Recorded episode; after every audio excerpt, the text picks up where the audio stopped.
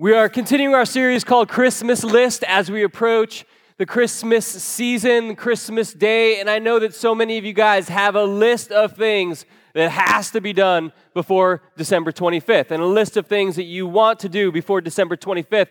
And one of them that is commonly on most of your lists is we are going to go and visit family. And some of you guys are like, Yay, family time. and some of you guys are like, yeah, I get to be with my siblings. I get to be with them. And I understand that it's different. And I believe today's message is going to be encouraging to you wherever you are on that spectrum of emotion when it comes to visiting family. And I know that the way that you feel about visiting family, it changes through generations because you can probably remember back to when you were a kid and you found out you're going to grandma's house or something like that. And one of your first questions was, Will there be any other kids there? And that was the mentality like, okay, if I have to go, will there at least be any other kids there? And then the big question when you're a teenager is, when can we go home? And that's usually the mentality at family get, get togethers. When can we get back to my room and, in, in normalcy? In the 20s, it usually feels a little bit of something like, I can go, but I can only stay for a little while because I'm super important and I have to get back to my important things as a 20 year old. I think about in your 30s, around there, it starts to be a feeling of, I'm really glad we got to do this. And in your 40s, you have enough life experience around you, I think, that you kind of say, I wouldn't do anything, I wouldn't want to be doing anything other than this, getting to be with these people, because you begin to understand the brevity, the shortness of life. And that these people that you grew up with, whether it's been troubled, whether it's been great, you begin to recognize, I don't get much time with them, and you start to really soak it in. And today we're going to look at a little bit of the Christmas story, and we're going to look at some ways that we can maybe value our family time, value our families a little bit better through what happened with Mary and Joseph in Bethlehem. But before we get to that, and I want to give you a little insight into my world about what's about to happen behind the scenes here. Um, because normally my, my messages, I have four pages of notes. And that, that well covers 30 minutes if I'm on good behavior, if I stay within my four pages of notes. As I was writing this message, just setting up the message was already two full pages of notes.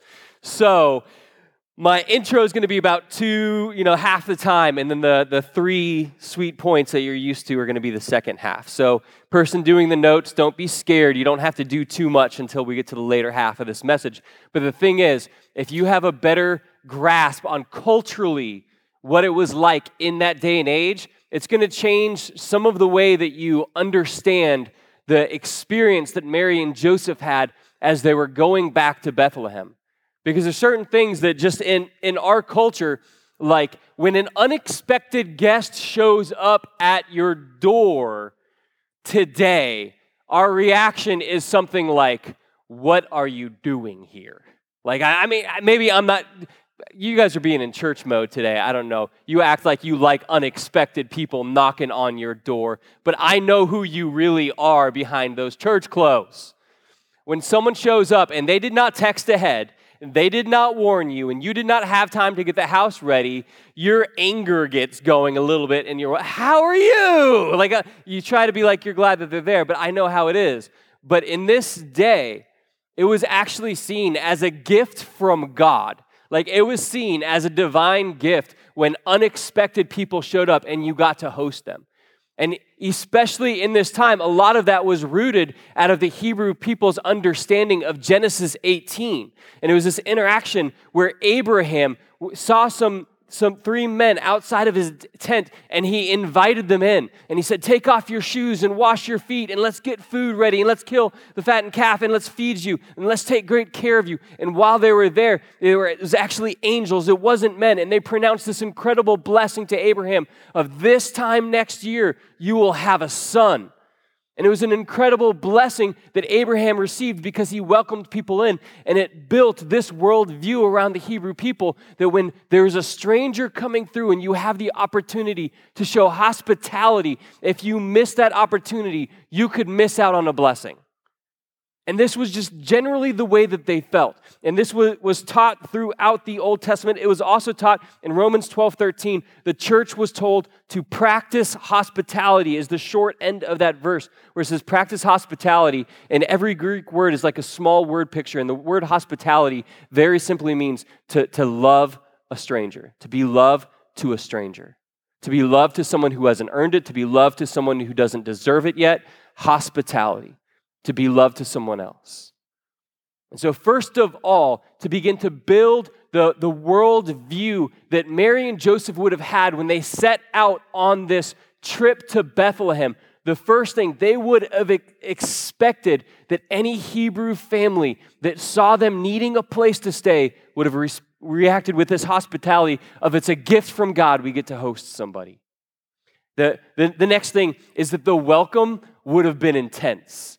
Now, we know what the welcome would be like at our house if someone knocked without warning us first, but the welcome there, it would be intense. I mean, I mean, like I was gonna come and just like give you a big kiss on each side of your, your cheek, Myron, to demonstrate what a good Eastern welcome would have been at this time, but I was sick this week, so I'm gonna spare you from that. But, but that's what it would have been. It would have been a big bearded man grabbing a hold of you, kissing you on both cheeks, bringing you in, being excited, being energetic. And this was the type of welcome that they would have expected in this time. And, and you see this reflected in the New Testament where the Apostle Paul says, greet each other with a holy kiss. It's instructed there in Scripture. That's one that we say, okay, that was a little more cultural. We don't have to do that in every church gathering today. But that was culture was to be expected when you showed up at someone's house, that, that welcome would just be intense. And in fact, they would bow low to their guest that was there. And the guest would be treated as the guest of honor. They would be treated as the Lord of the house. If you were a guest in someone's house, you would have the best seat. You would have the best of the food, the best cut from, from the meat that was on your plate, the, the most refills that was you, the person who everyone was making sure you had everything that you needed. They were all focusing on you. And that's what it meant to be a guest in someone's house, even when you were an unexpected guest. And the next thing was the sharing of food. Food would just flow like water, man food would be everywhere. And in fact, as you'd arrive, they would start screaming, Go get the calf from the yard, from the barn. Go ahead and kill it. Go and butcher it. We need to cook more food. We need to make some bread. We need to get things ready. And things would all of a sudden start buzzing around the house to make sure that this guest was well fed. We, we don't have as many, I guess, Hebrew families around here, but some of you guys come from Italian families. And it's the same way. Like you might have just eaten a Thanksgiving meal, but if you show up to Italian mama's house, you're to eat again, right? Like that was the feeling to be a guest at someone's house in these biblical times. Even if they only had a little, they would put everything they had out there for you to take care of you. And this was the common practice. The next thing is that there would be almost no privacy. Like, this would be the expectation, and I understand that you would probably hate this part, but this was just common in the culture, and the way the houses were, that, that when you got there, the same room that you ate your meal in, if you were one of the men, that was the same room that you were going to sleep in, which is, I think is pretty nice. You know, eat a nice big meal and then just fall asleep right there on that couch that you ate on and not have to move at all. That sounds okay to me. Uh, the women would sleep in the next room, but you would be sleeping in the same room as your hosts and you would not be left alone. It's not like, hey, welcome to our house. Here's your private room. Go in, put your stuff in, shut the door, have some alone time, and then come talk to us when you're ready. That's not how it was. And in fact, it would have been an insult if you were put into a room by yourself and you didn't get to share that space and that time with your host or with your guest. And so, to, to just kind of make sure we're tracking along, Mary and Joseph, culturally, what was normal for them is that unexpected guests were gifts from God. The welcome would be incredibly intense. There would be plenty of food. There'd be lots of time spent with other people. And the, next thing is that once you were in someone's house, it was like, even if you didn't know where you are, even if the place where you are was mostly hostile towards people like you, of your race or of your religious background, once you were in their house, you were under their protection. Like when you ate a meal with someone else in their house, no one could lay a finger on you because it was understood right now you're like family. And having a good grasp on this fact of like how meaningful it was to have a meal with someone, it helps you understand for the traveler what it meant when you were when when the Israelites were instructed to invite the foreigner in. Like how powerful that is. When you look at Jesus talking to Zacchaeus and saying, "We I have to have a meal with you at your house today." You understand how powerful that is. You understand communion a little bit different. When in that day to, to break bread with someone else, to have a meal with them, was saying, I will protect you. You're like family. You're safe here. It carries a deeper meaning than, than what having a meal with someone in, in our day and age looks like. Dr. Cyrus Hamlin, an American missionary in the East, he was being entertained by a governor while he was doing his mission work. And the host, the governor, he took a piece of the roast mutton, and as he handed it to the missionary, he said, Do you understand what I've just done in handing this to you? He said, By that act, I have pledged you every drop of my blood that while you're in my territory, no evil shall come to you. For, for this space of time, we are brothers. To share a meal with someone was to say, You're, you're under my protection now. This also helps better round out our understanding uh, of Psalms 23, verse 5, when it says, You prepare a table for me in the presence of my enemies. He's saying, When, when you, you prepare this meal for me, and I know that I am safe here, even if I'm in the presence of my enemies, because if I'm having a meal with you, God, no one can attack me because I am under your safety. In Psalms, it also talks about the, the flip side of that. In Psalm 41, verse 9, it, it, it prophetically talks about that even my close friend, someone I trusted who shared my bread, has turned against me. To have a meal with someone, it was meaningful. And if you were ever to betray someone who broke bread, who had a meal with you, it was completely dishonorable. It was unbelievable. It, it, it, would get, get people, get their heart rate up, their blood pressure would rise. They, they, they ate a meal with you and they betrayed you? That's, that's impossible. That's disgraceful. Which, what that's prophetic of, and what also should be in our understanding is for Judas to be there at the Last Supper and to take that bread from Jesus on that last night and betray him, it was unthinkable. To betray a friend is unthinkable, but even someone that you've, you've been doing your life with and eating meals with, it, it couldn't be understood by them. And then the, the other part of this that I think is well summarized in 1 Timothy 5 8.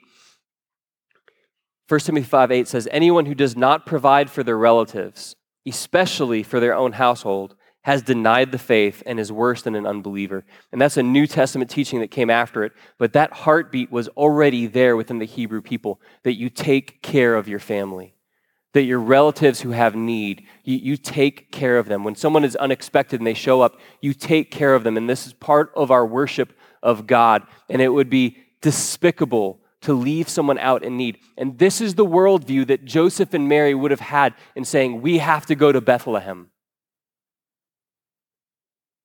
And so I, I, I, want you to have some grasp on that as we get into Luke chapter 2 right now. If you have your Bible with you, you can open up to the Gospel of Luke chapter 2. We're going to read verses 4 through 7. And I need you to have those parameters that, you know, when we get there, when we get to Bethlehem, I'm going to have relatives there because everyone's going to be there. And there's going to be this explosive welcome, and there's going to be all this food and we're going to be well taken care of. And that would have been the mindset they have of when we get to travel there. And then this is what happened, happens in Luke 2, starting at verse 4.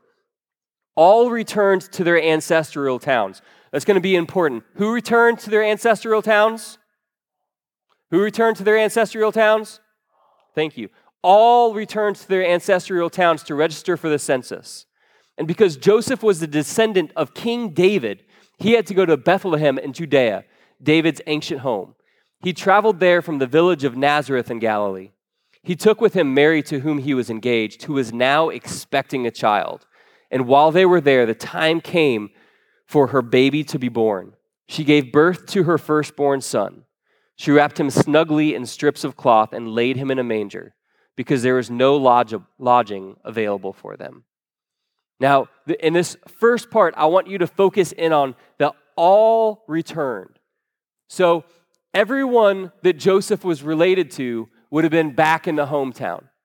And theologians, as they look at this situation, the conclusion that most of them come to is that Joseph's parents must have been deceased. For him to not end up staying wherever his parents were, they would have had to pass away because it would have been disgraceful to think of not bringing them into the home as Mary was pregnant, as they were traveling. But it it, I don't think it's as simple as that.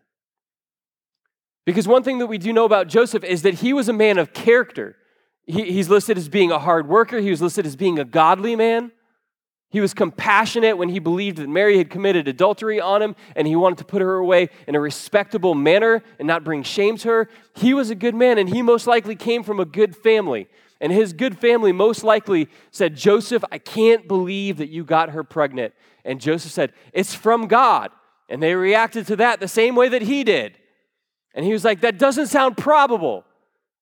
And most likely, what happened was these cousins, these brothers, these sisters, even his parents, if they were still alive, the people that his family had worked for, that he knew through his family, all of the contacts that he would have had there probably shut him out.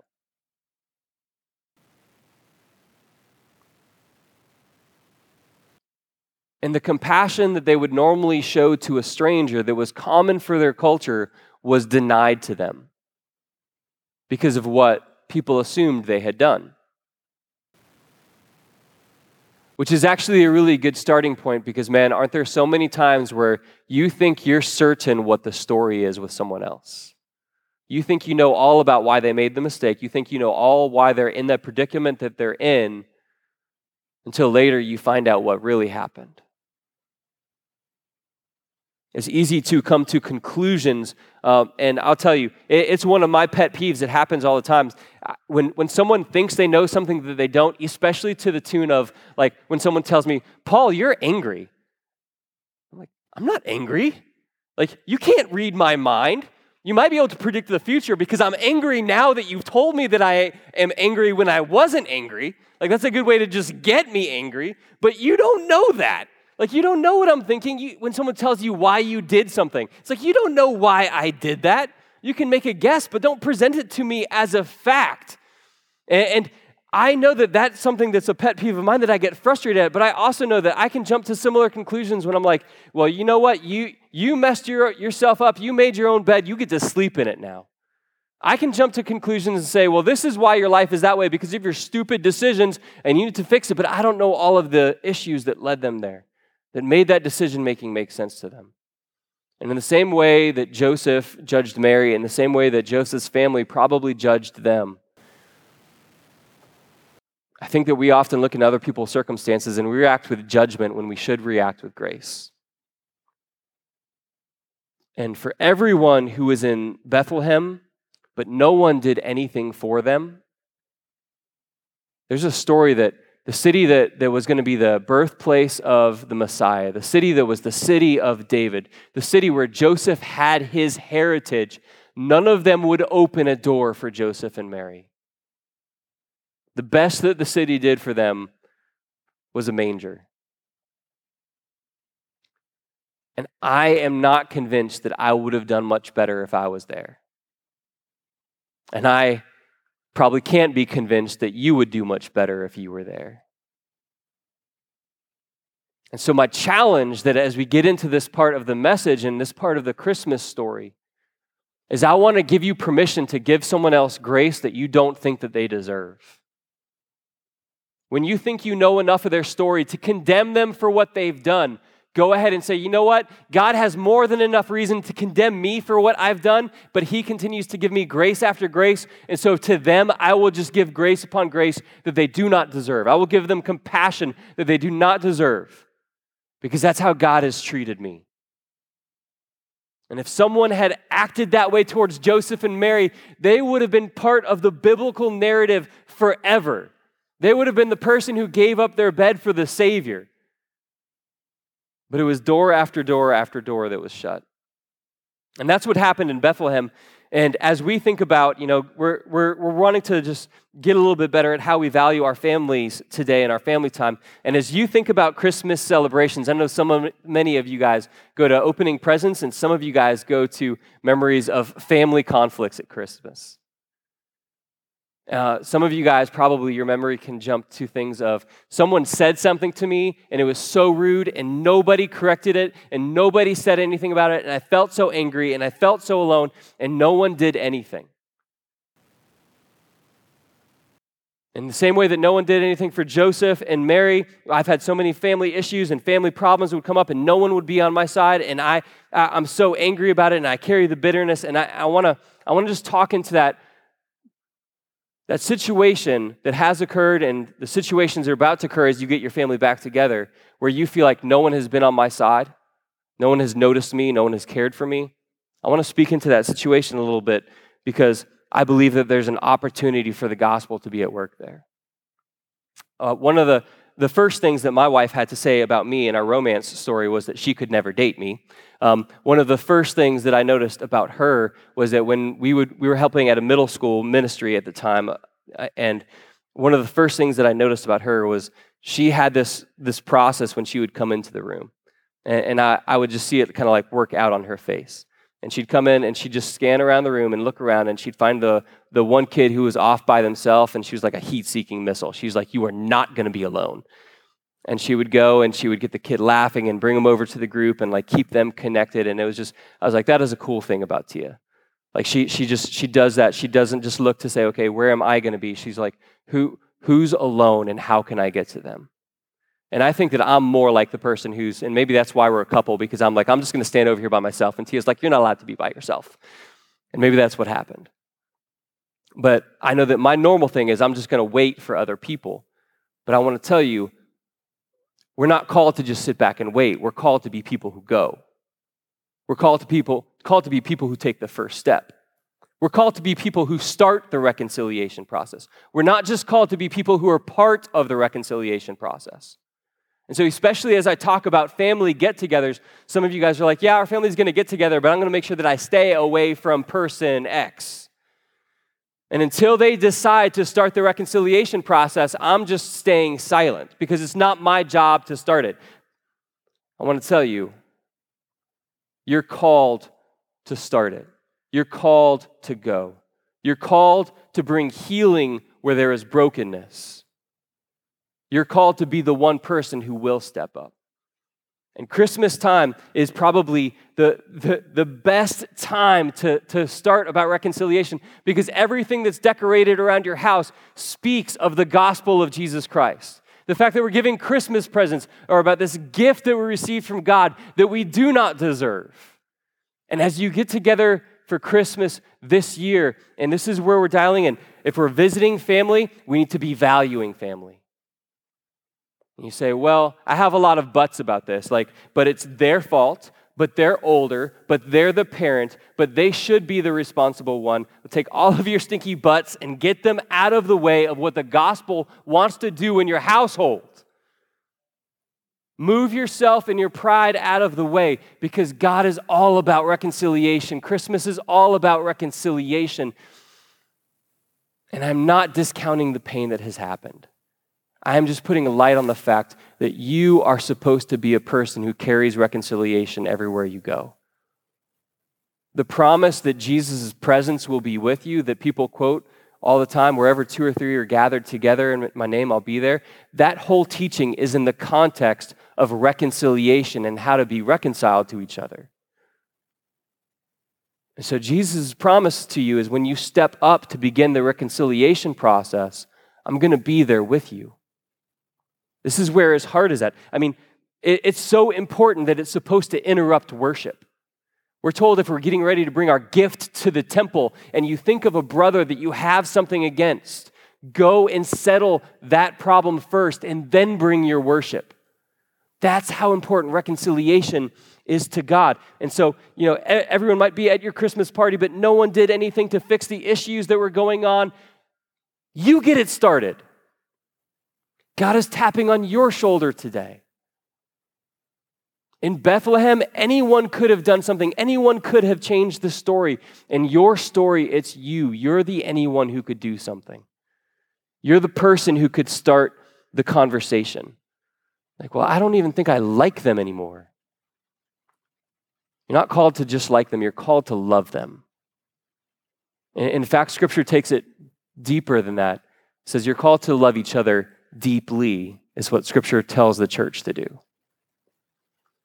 so we have to be the ones who get it started. And this is an encouragement for you as you think it's like, but we have so much to fix. Just like a seed, the gospel seed is good. You begin to plant those seeds with compassion. You begin to plant those seeds with reconciliation. And the gospel is going to grow into forgiveness. The gospel is going to grow into forgiveness as it works through you, as it works through your difficult history. And it's important to go ahead and get on heaven's page because those things that have happened in the past, they will be forgiven in heaven. You may as well figure out how to forgive them right now. Line yourself up with the kingdom of God. And this is just how we, we, we get started by getting the conversation started. The bottom line for today and for this message is very simple. I, I know that you're going to visit families, but I, I'm questioning whether in how we've been visiting our families, we've been valuing our families. Band, if you guys will make your way up, I'm going to begin to close this up in the next couple minutes here. I question whether we value them. I wonder if anyone else like me ha- have felt like so many family gatherings over these last few years have been let's get everyone under the same roof, but let's all stare at our phones and our TV screens in isolation and not actually interact with each other. And the older I get and the more that I've seen pieces of my family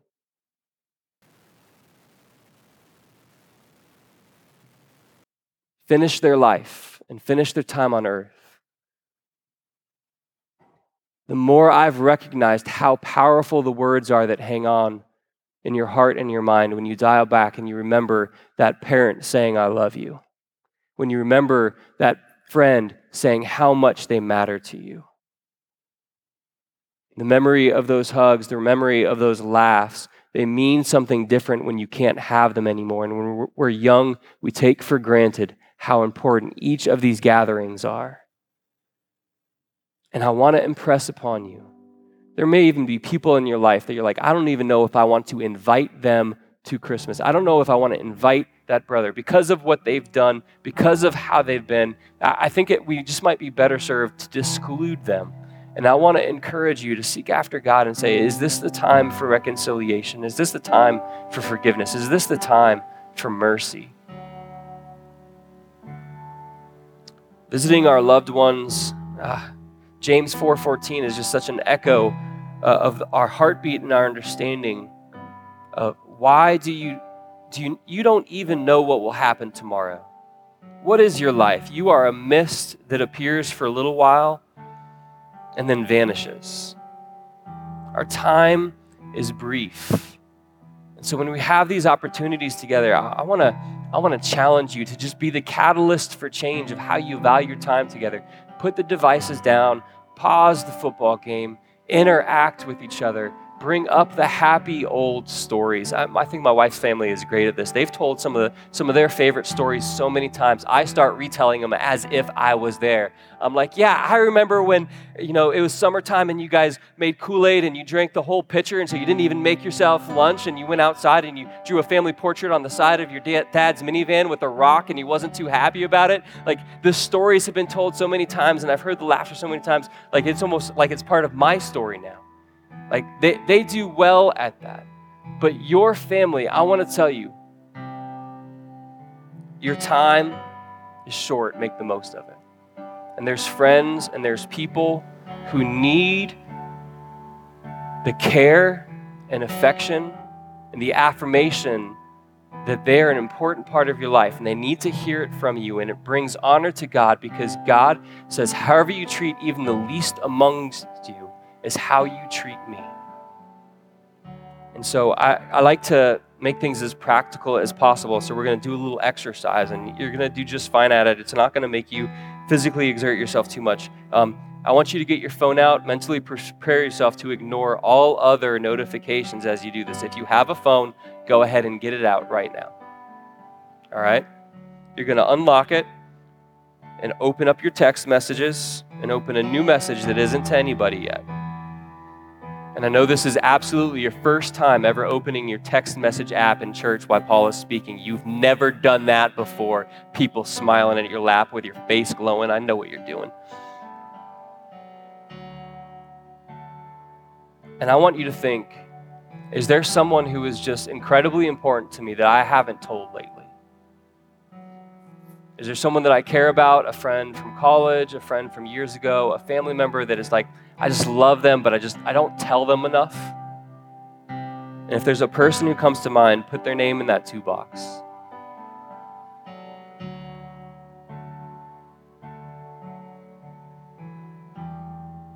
And men, I know you're going to need some help, so I'm going to coach you on this. It's okay. People's fo- phones are going to chirp. Did it first service too. Don't, don't worry about it. Um, you may not know what to say, so I'm going to give you some cues to get you started. If, it, if this is you, you can use it. You are so important to me. Can just be that easy. Or you could go with the, we need to get together more. Very easy, not too emotional. It's a good starting point for a man. Or you could say, I'm so thankful for you or I hope you know how much you matter to me. And beginning to communicate in a very simple way. Just, you are important to me. You don't know how it's going to land on their day, how important this might be for them. But I also believe that it's important because it honors God. We're told to love each other deeply, to value each other. And when the church begins to get healthy emotionally. It affects all areas of ministry. So, for that person, type that simple message. If you want to go further, you can later. You can't text for too long in a church, you're running out of time for it.